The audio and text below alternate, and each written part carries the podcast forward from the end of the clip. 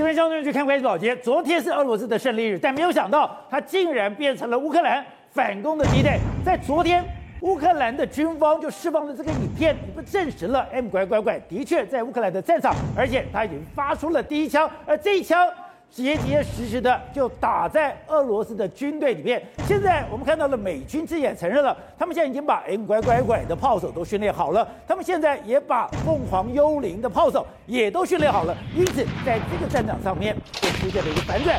现在俄罗斯他面对的不是单一的火炮，而是各种火炮导弹的一种交织火炮。所以我们看到。就算我在阵地里面，就算我在这个阵地里面，我已经做好了防护，但你没有办法。你今天碰到是对方三 D 的攻击，就看到一个一个一个的俄罗斯阵地就这样子完全被摧毁掉。所以这个时候我们看到，在哈尔科夫，哈尔科夫本来俄罗斯一直想拿下来，我只要拿下了哈尔科夫，我就可以有一个乌东完整的供应链，有个完整的输送网络。但没有想到，现在乌克兰在哈尔科夫已经反包围，在哈尔科夫，我们已经讲。之前把它打出推出了四十公里，现在几乎要把它推到国界之外。所以面对这样子的一个反正对方狂轰滥炸或者对方的火力攻击之后，俄罗斯的士气现在传说已经低到了谷底。好，我们今天请到起来，边对大表首位的资深媒体人姚慧泽，慧泽你好，大家好。好，这是美岛电视报董事长吴子嘉。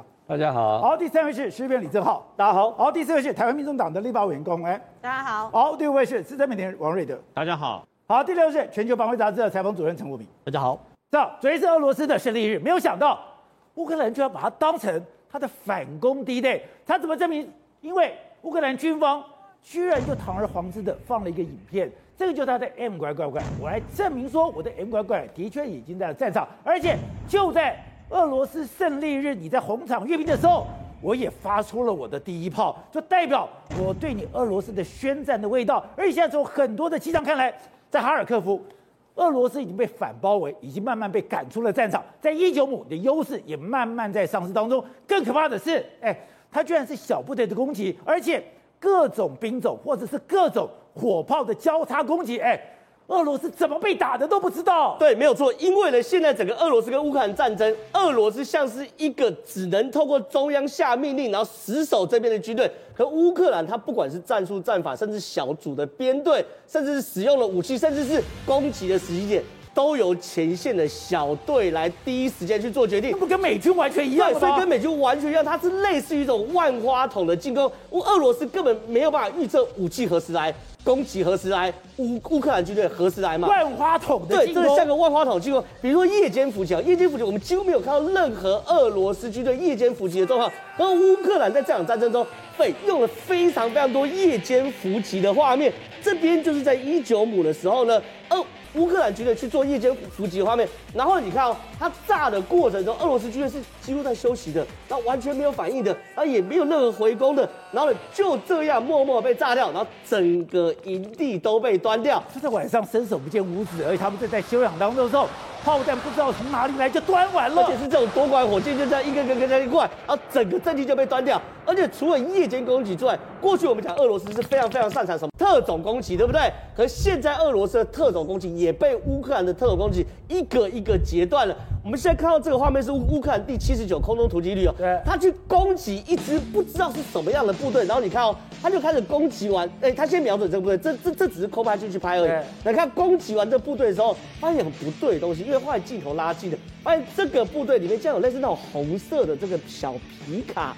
这红色小皮卡不是俄罗斯军队的标准装装备，判断应该是俄罗斯的特种部队想做做敌后破坏或敌后渗透，可是被乌克兰军队反破坏跟反渗透了。所以你要知道，在特种兵的特种任务的交战过程中，因为乌克兰不管是无人机，我先把你盯住，或是远程 M 拐拐拐炮火的打击，甚至呢是特种兵的战术战机的训练，甚至是夜间的攻击。乌克兰跟俄罗斯完全不在同一个档次上，所以俄罗斯办胜利日，乌克兰在那边办反攻日啊。哎，如果你这样讲的，你如果是特种部队，那一定是在非常隐秘的状况下，我在我的部队的行迹，就没有想到我的一举一动都在别人的眼皮底下。当然是有空拍机，所以差非常非常多嘛。甚至哦，过去我们看乌克兰跟俄罗斯的交战，都来自于是哎，比如说我一个单兵拿着呃标枪标枪去打掉一个俄罗斯坦克，可是现在俄罗斯啊是一个阵地一个阵地阵地被端掉。比如说我们看乌克兰第八十一独立旅哦，这个东西这个这个阵地就是这样子哦，这是一整个俄罗斯的阵地。然后俄罗斯的阵地你看哦，哎，它有各式各样乌克兰的火炮从不同的角度去打，各式各样，对，各式各样。你看哦，它这个爆炸是一个小爆炸。然后小爆炸之后来第二个小爆炸，第三个小爆炸，你可以明显看到是有不同方向来的火炮去袭击这个阵地。结果呢，这个阵地你看不同方向，对不对？对。然后你可以发现这个阵地被他们明显锁定什么？这是个弹药库啊！所以这弹药库因为被各式火炮攻击之后，对，发生一个非常大的殉爆，导致这个地方是一九亩，导致一九亩这边俄军的未来的火药库这边全部没了。所以你看哦，它其实是把火药库藏在一个民宅的旁边哦，在民宅里面，它也没有大张旗鼓。可是这个情资的收集被乌克兰掌握，然后武器的标的被乌克兰掌握，然后不同的攻击手段把整个营地全部端掉，这就是两边战术的差距嘛。难怪美军讲说，现在俄罗斯在战场上。他们消耗的速度根本来不及补给，而且补给的你只要一进来，我就把你完全摧毁了。这还包含情资的掌握。另外看这个也非常非常经典，这是乌军的第六十三机步旅去炮击俄罗斯阵地。这个炮击俄罗斯的阵地的时候，后来根据军事专家去分析，里面不是只有一个 M 乖乖拐火炮，哎，里面包含了有火炮，还有巡弋飞弹，还有弹战术的弹道导弹，这么多多重的多多重的打击。就是为了把这个俄罗斯的这个阵地去做做做端掉动作，结果你看是不是整个俄罗斯的坦克虽然停在这边，对，可就像火把一样，一个一个被打掉。所以我们是外行人看到就是火炮嘛，就是烟火嘛，就是爆炸嘛。就这个爆炸有火炮，有巡弋飞弹，有弹道导弹，甚至连英国给乌克兰的硫磺石飞弹，现在也都已经投入战场。所以西方世界刚过去一直讲什么所谓的军援、军援、军援。在这个时间点，俄罗斯的胜利日真的变成乌克兰的总攻击日，因为乌克兰目前我们看起来，他对于所有武器的使用是非常熟悉熟悉的，而且呢，前面小队编组的战术执行也很彻底，甚至乌克兰从则变，变得通，也不见得要用这些重武器。我们甚至还有看到在晚上的时候，晚上乌克兰的第五零三这个时候空投旅哦。哎，他去瞄准俄罗斯坦克也不是用什么好武器，哎，他就是一个普通的无人机，然后丢一个普通的手榴弹，然后就丢下去，然后一发发丢，一发发丢，一发发丢，这是夜间攻击。夜间攻击，你看我们看到这是夜间的画面，对不对？然后就丢这种手榴弹下去，然后里面的坦克就这样被炸掉，然后隔天早上起来，一整片的阵地，哎，都被摧毁掉。俄罗斯大兵想都没有想到说，原来啊，我们这个东西。这就是刚刚攻击点，对啊，刚刚攻击点、啊，这辈子这样子，对啊，他想都没有想到，哎，不是什么多管火箭，也不是什么硫磺石，也不是什么欧洲地狱火，我乌克兰光是靠特种部队用无人机一颗一颗的这个所谓手榴弹丢，我就可以达到摧毁一个阵地的效果。所以目前来说啊，整个军事专家去评估说，乌克兰人现在跟俄罗斯最大的差距就是，乌克兰知道我在我自己的领土，我知道我的作战目的就是干掉俄罗斯，对，就这样子而已。没有没有更多的责，没有更多的指示，他把所有的这个战术都下放给基层的士官。是，然后美军在训练乌克兰的时候，也充分要求乌克兰的士官有前线做决策的能力，所以才会变成战术。难怪俄罗斯永远慢半拍。对，因为俄罗斯是这样的哦。美国有个非常有趣说，训练有素的俄罗斯大兵会在命令没下来之前，眼睁睁看着敌军跑走。这就是俄罗斯大兵跟美军基层士官最大的差别。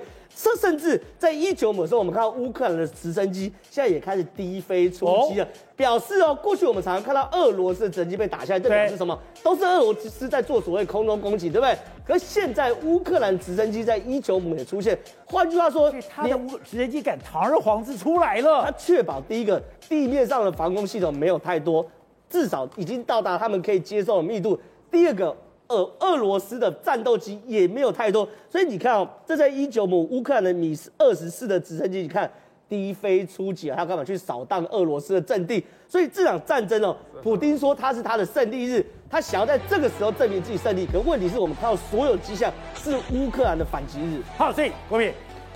美国军方已经说了，他们已经做好很多的训练，包括 M 管管已经有三百多名的士兵已经训练好了，甚至我们连什么，连防空系统，连这个反导弹系统，哎，他们是一个一个都训练，连他们的凤凰幽灵现在都承认，在德国已经训练了二十多名，代表这些人我已经训练好了，这些部队、这些火炮我已经就定位了，所以他现在在这个战场上面，刚刚看到那些东西，真的不是以前只是小米加步枪拿了一个监视武器，而是多种武器、多种火炮。密集攻击，而且是交叉火网吗？我们这样看，刚才看到只是说，呃，火炮阵地哈被摧毁。那其实如果说哈，今天哈，呃，俄罗斯境内如果有远方的机场被袭击的话，那我们可以断定，我说大概说，哎，乌克兰人还有残留的所谓的原点弹道飞弹，这就恐怖了。那无论如何啊，不管是呃弹道飞弹或火炮，其实我们都可以展现，看到影片中可以展现说，哎，其实乌克兰军方能用的火力相当多元啊。比如说我们刚才看到，比如说六十三机步旅，哎，机步旅的定义就是说，哎，它后面它有建制载具，那建制载具它跟拖什么？就是拖好 M 七七哈，这个所谓的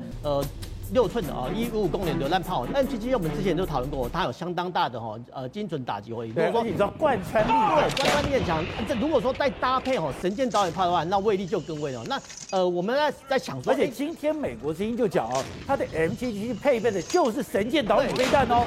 呃，从新闻慢慢证实啊，那其实这批的所谓的呃军售清单其实很多啊。那最近呢，从是五月六号，其实有一个军售清单显示这。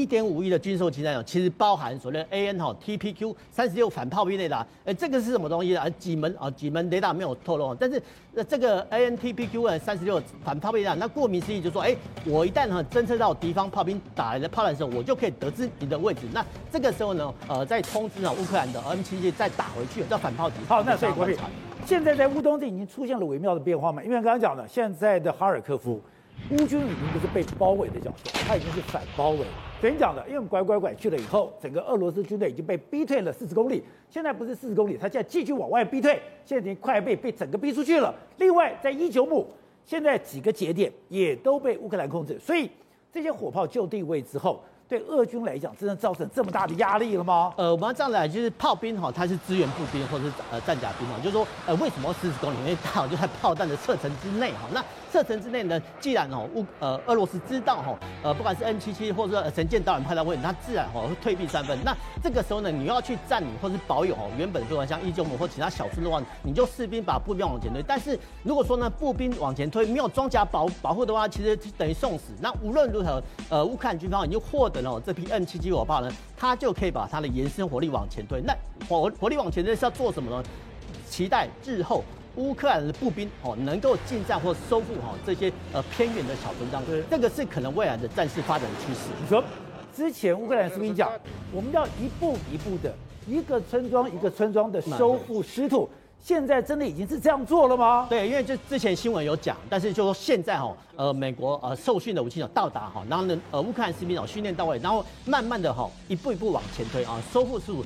呃，我们大胆的假设哦，在部分的地区哦，呃，这个收复失土或村庄是指日可待的。好，所以瑞德，刚刚讲了美国教官的教练，哎，没想到现在也在台湾。过去有一个从来不可能见过的事，我们现在在潮州进行了一个演习，演习了以后。居然看到了美国教官，以前是第一个他不会出来，第二个他不会让你拍，就代表美国教官在台湾已经不但被证实，而且。他已经严密的在训练我们的伞兵部队了。对，没错。那么这个比较特殊的原因，是因为啊，现在那从我们相关的 C 幺三栋的运输机跳出来的跳伞跳出来的特战部队，事实上就是我国非常有名的梁山特勤队。这是梁山？对，没有错。那最主要原因是我们现在的伞兵正在这个等于更换。我们现在看到了这个叫渗透伞。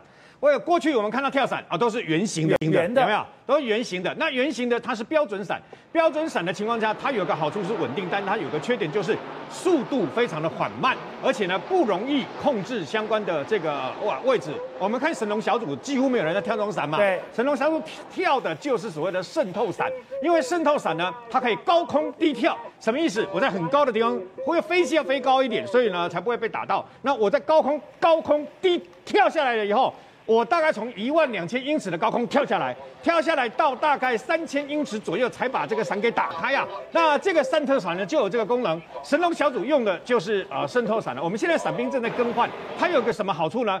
高空低跳了以后，可以这个减少我们的伞兵在跳下来的时候被人家当做火把这样打嘛。对。那你在空中几乎没有任何的这个呃保护能力嘛，所以呢，高空低跳有这个好处。那高空低调，你要换，那换这个所谓的渗透伞的过程当中啊，那么需要有一些啊，这个有实战经验的人，然后他来教你。好像我认识的神龙小组，有人都跳伞都超过五百回以上，对，五百次以上的这个跳伞经验。我们现在这个样子，是美国教官来教我们怎么进行。没错，然后刚好呢，大家就啊，看到刚好去跳伞，尤其我看到有那个呃大学生刚好要去拍毕业照嘛，没想到背后就是这个伞兵啊，你知道，一辈子花钱也买不到这样的毕业照，结果他们就很高兴，就把它录下来拍下来，结果有人发现，怎么旁边有戴墨镜的老外 是白人，你知道吗？他他他也跳伞下来了，他也跳伞下来，哎，问题是这不是我们特战部队吗？这不是台湾的梁山特勤队特战部队吗？结果有老外啊，他也跳伞下来，他就是技术技术小组啊。事实上就是非常有名的 ODA。ODA 是什么呢？ODA 事实上呢，不，也就是放一点，就是华春莹这两个，他都是老外，戴着墨镜的老外。对，没错。那么 ODA 是来自于哪里呢？来自于美国特战部队。驻扎在这个啊琉球啊，也就是冲绳啊。那么在日本冲绳的这个啊第一特战部队，第一特战部队呢的这个等于第一营啊。那么这个 ODA 是琉球过来的，哎，对他们从琉球过来的。那么他们大概组成分子啊，一个 ODA 的特遣分队大概是十二名的绿扁帽部队跟两名的空军特战部队，十四个人搭结合在一起啊。那结合在一起又成为一个分队。那不要小看他们了，他们所受训的过的东西啊。我们国家的特战部队当年都是由他们训练的哦，为什么呢？以刚刚跳伞来讲，伞训也好，包括海训。海训也好，我的跳到海里面去了以后，我要如何在海里面哦，这个等于呃爆破执行爆破任务啦，跟脱离战场啦，跟在海里面那个像我们现在那个美国海豹部队，我们现在海巡署特勤队意识一样，还有包括山训、山训啊、山地作战等等，我们都是学他们的。那么除此之外呢，这次是直接直接在国人的面前，在全世界面前让你拍，你知道吗？让你看，让你拍，什么意思？就是表示美国再也不像以前一样遮遮掩掩，以前不让你拍的，你知道吗？以前是不。能拍的，美国人不能亮相的。那么这次呢，毫不遮掩的直接这样子跳下来啊。那这样的一个伞兵训练，有我看到有人呢、啊，在这个网络上面问说啊，台湾不是要守吗？对啊。那为什么要这个？对，我干嘛要伞兵？为什么要跳伞？跟各位介绍一下，为什么要跳伞？因为很简单，你台湾要守之外，我问你，会不会有外国的相关的支援的部队来支援来救台湾？会嘛？所以呢，这些人也必须在学习在台湾跳伞。那么当年我们台湾还没有跟美国断交的时候，一天到晚蓝星演习、天兵演习、文山演习，都是台湾跟美国人跳。所以说，如果美军驰援或者日本来驰援，他们是可以都跳过跳伞。没错，他们曾经直接几千位的美军来台湾跳伞啊，你知道吗？你不要以为说好像，然后我们如果你要那么攻入敌后的话，我们也需要然后渗透进去这个等于说其他被啊，比如说被那个中共呢所占领的地方，我们也需要跳伞。也这是为什么要训练这个跳伞，所以他才会高从高空跳了以后，那么在低空的时候呢，就把它打开嘛。那这是训练的重点。不是，我们今天讲的是中国现在有很多的公司，特别是科技公司开始跟俄罗斯划清界限。当时大家不懂，就我今天看到这个画面，搞了半天，马克宏连任了以后，第一站就去德国，去德国就是给我小子，两个就在布伦登堡的这个门前面，在这边有一张合照，而且这个门。用这个光影打出乌克兰国旗，为什么这个对这个战局非常重要？而且中国看了以后就知道，德国、法国已经清楚的选边，而且就站在俄罗斯的对面。把中国吓死了。是为什么说你现在看到这个画面？其实，在欧盟里面，大家都是在疯传，因为你看你们看到这个布兰登堡的上面已经被弄成是因为灯光的效果，变成是乌克兰的一个国旗的一个形象。而且马克龙在这里特别强调，我们全力支持乌克兰。那是他在这里讲，我全力支持乌克兰，支持乌克兰。而且你要知道哦，这个呃布兰登堡呢，它是一个有一个非常重要的一个历史，它可以说是在冷战时期雷。雷根在当时发表了一个非常重要的演说，叫做 “Tear down this wall”，就是推倒这堵墙。而且推倒这堵墙，他当时是跟戈巴契夫喊话，类似就是说你可以做到的，只要你接纳民主的话，你就可以做到这件事。二十九个月之后，苏联真的解体了。所以讲完这布兰登堡讲完话，二十九个月就倒了，解体了。啊，对，二十九个月之后，苏联整个就解体了。所以后来人家就把它认为说，哎，雷根当时的这个非常重要的谈话有。可能是促进后来整个苏联解体的关键，所以大家全世界都等着看，是不是代表着这欧盟两大呃龙头联手之后，进一步要推倒的可能是普丁的这一堵高墙。其实全世界都在看。然后呢，这一场戏有人看懂了，谁看懂了？中国。所以呢，这中国吓坏了。中国现在已经变成尚书大人，马上转了一个大方向。转了吗？转了。我们都知道，在这种情况之下。中国，你看乌呃，整个欧盟是你最重要，包括二零二零年、二零二一年，欧盟都是中国最重要的一个贸易伙伴，而且光是以二零二一年来讲。中国光是从德国这边所的进口的一个那个贸易的一个那个顺差高达两千五百亿美金，所以在这种情况之下，中如果德国它跟德国的关系搞坏的话，那你中国现在岌岌可危的经济关系，不又失去了一个最庞大的一个中？所以说，在美俄两边的话，那中国当然讲，我不一定完全站在美国这边。可是如果说是今天俄罗斯的对立面是俄欧洲。欧盟那又不一样了，那就完全不一样。因为现在如果说啊，中国以啊欧盟已经是中国的第一贸易伙伴的话，你跟他打换关系，那这么庞大的市场，这么庞大的经济，你要往哪边找一个输入输出口，已经完全没有了。这也是为什么当法国跟德国面对俄罗斯这件事情采取坚定的态度，而且重返这个布兰登堡的一个情况之下，中国已经开始闻到不寻常的味道。对，董事长，这普丁太尴尬了。普京才在昨天在红场搞了一个胜利日的大阅兵，本来要像宣扬，哎，我的国力还是非常的旺盛，而且我把对这个战争全部指控，哎，是北约干的。今天这两个人就站在一起了，法国跟德国就联手，完全站在俄罗斯的对立面。更不用讲，美国说我所有的武器人训练好了，我的武器也就定位了，人训练好了，武器就定位了，乌克兰就真的进行反攻了。乌克兰进行反攻是战场上的故事了哈，但昨天你要注意到，乌克兰的外交部长讲了一段非常重要的谈话，他认为说他们有能力能够打赢这场战争，但是最后这场战争的胜利，包括他们有能力拿回克里米亚、拿回顿巴斯这些，通通包括这几个共这几个乌东过去占领区全部可以拿回来，他们认为他们非常有把握。啊，但是但是但是。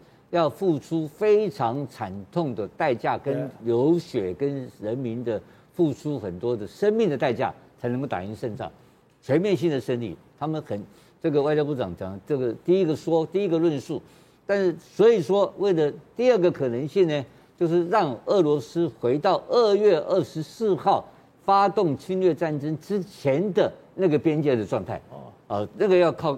所谓的外交努力才能达成。然后你再看今天这个更有趣了，这个这个这个图片是历史历史相片，这是历史相片，这当然是历史照片啊。这个是干什么？这是马克宏跟这个肖斯两个人站在布兰登堡面前宣誓啊，宣誓宣誓挺乌克兰，对不对？对。同时宣誓什么？你知道吗？什么？他们要领导欧洲啊，他要当欧洲的领袖。德法两国是世仇的国家，一直在。过去十七年的时间是由梅克尔领导欧洲，对不对？现在这代表两个人合作领导欧洲的形象，他现在出来了。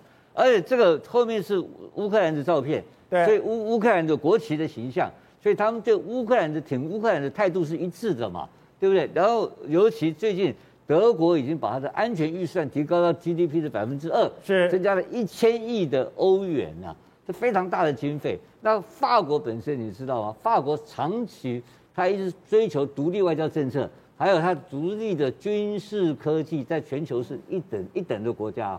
它的核能潜艇、它的核能核子科技、它的飞弹的科技是非常好的，包括太空科技。所以这两个国家一联手合作的话，所以他们是结合在一起了。结合在一起的话，就能够所谓达到欧洲一体化的目标哦。它这个概念是不一样的概念哦！这欧洲一体化，它代表什么意思呢？他们两个欧洲人要自己来解决欧洲人的问题，要跟当事国来谈判，就回到了这个，回到了原始的这个，当时欧洲人愿意来承担，终于欧洲有人要出来承担这个责任，而不是交给北约或者交给拜登。所以它这个的影响影响什么东西？这场战争跟欧洲的领导权是发生息息相关的关系。所以这两个人站出来之后的这个整个在莫在这个在这个在欧洲乌乌克兰乌克兰战争的变化就出来了，到底是谁来负责？哎，这两个多有钱的国家，对，德国多有钱，你会不会战争？你要花将近六千亿去建设这个国家，这个美国人有钱吗？美国没这个钱的，所以后面要打打仗就打钞票，对，打完仗之后讲搞经济也是要钞票，大家赔偿重建也是要钞票。那这两个大国要一起领导欧洲的情况之下，可是我好奇的是，你要领导欧洲，你又要去支持乌克兰，那你怎么去对待俄罗斯呢？这个没有问题啊，他他是他的态度是因为这个在欧盟现在最接纳乌克兰嘛，所以另外有一个声音跑出来了嘛，奥地利的总理昨天讲了一句话嘛，欧盟不能够那么快的接纳乌克兰，要照标准程序来走的话，所以昨天的乌克兰人炸锅了嘛。说哎，你他要只准备，目前只同意他递了申请书了，对不对？大家只同意让他当做后备会员哦，不能当正式的欧盟国家哦。所以这里面又有内部的一些争议出来，所以他这个时候来讲哈，是跟俄罗斯直接正面作战没有错哦。但作战的同时，战争的目的是为了什么？谈判和平。战争的目的是为了和平嘛，所以他支持乌克兰的战争，但是是争取到和平的条件嘛。所以这个时候的做打法是不一样的打法，可是拜登的打法可能是选择他的集中选举，可能选择他的军火销售，这各有各怀鬼胎，各这国际政治很现实啊，国际政治就是利益分配嘛，就是利益分配最后就现在你今天的图像看到，的告诉你一个一个新的世纪哎，新的时代来临嘛，就是欧洲一体化，然后欧洲人自己两个领袖出来领导欧洲。全部的他们愿意负责全部的全部的欧洲事务。所以瑞德，在这个战争里面有一个我觉得最神秘，你也是最早介绍的亚速营。哎，现在俄国已经狂轰滥炸了，他连什么温压弹啦，这个炸弹之母都已经炸下来了。炸下来之后，他不但没有退缩，今天竟然在亚速营又升起了乌克兰的国旗。所以全世界好奇是。亚速营到底是一个一群什么样的人？你怎么可以在两三个月的时候都过着那种暗无天日的日子，然后打死不退嘞？对，没错。那么事实上呢，在五月九号所谓的胜利日，普丁最想做的事情就是把那么在马利坡亚速钢铁厂下面的亚速营的相关的这个军事啊，把他这个投降以后呢，把他给抓起来，然后呢捆绑以后，让他在红场阅兵里面走路嘛，这就表示他是大胜利。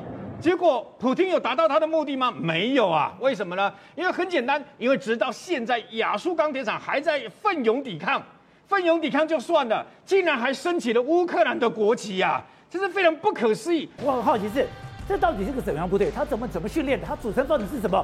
怎么这么会打仗啊？因为其实亚速营一开始的时候呢，那么其实它并不是属于乌克兰的这个正规的政府军啊。它是由民间一些有共同信仰的啊，一些有这个等于说啊共同决策的一些人呢、啊，他们决定大家合在一起啊，然后呢来打一场胜战。所以刚好在这个二零一四年的时候发生了克里米亚战争嘛，当时乌呃俄罗斯侵入乌克兰的克里米亚，摧枯拉朽，几乎没有什么抵抗。当时的乌克兰的正规部队才六千个人呐、所以他认为不会有敌手的，就因为这样过于大意。所以当时这一批，那么由亚速这个军兵，那亚速营所组成的这一些，其实当年只是乌合之众哦。但是他们经过啊训练了以后呢，有自己基本的一些战斗训练以后，再加上不怕死的精神，他们竟然把俄罗斯的大兵给打垮了，抢回了现在的马利坡。所以为什么为什么普京非打马利坡不可？他一定要拿下马利坡，因为马利坡对普京来讲是克里米亚战争里面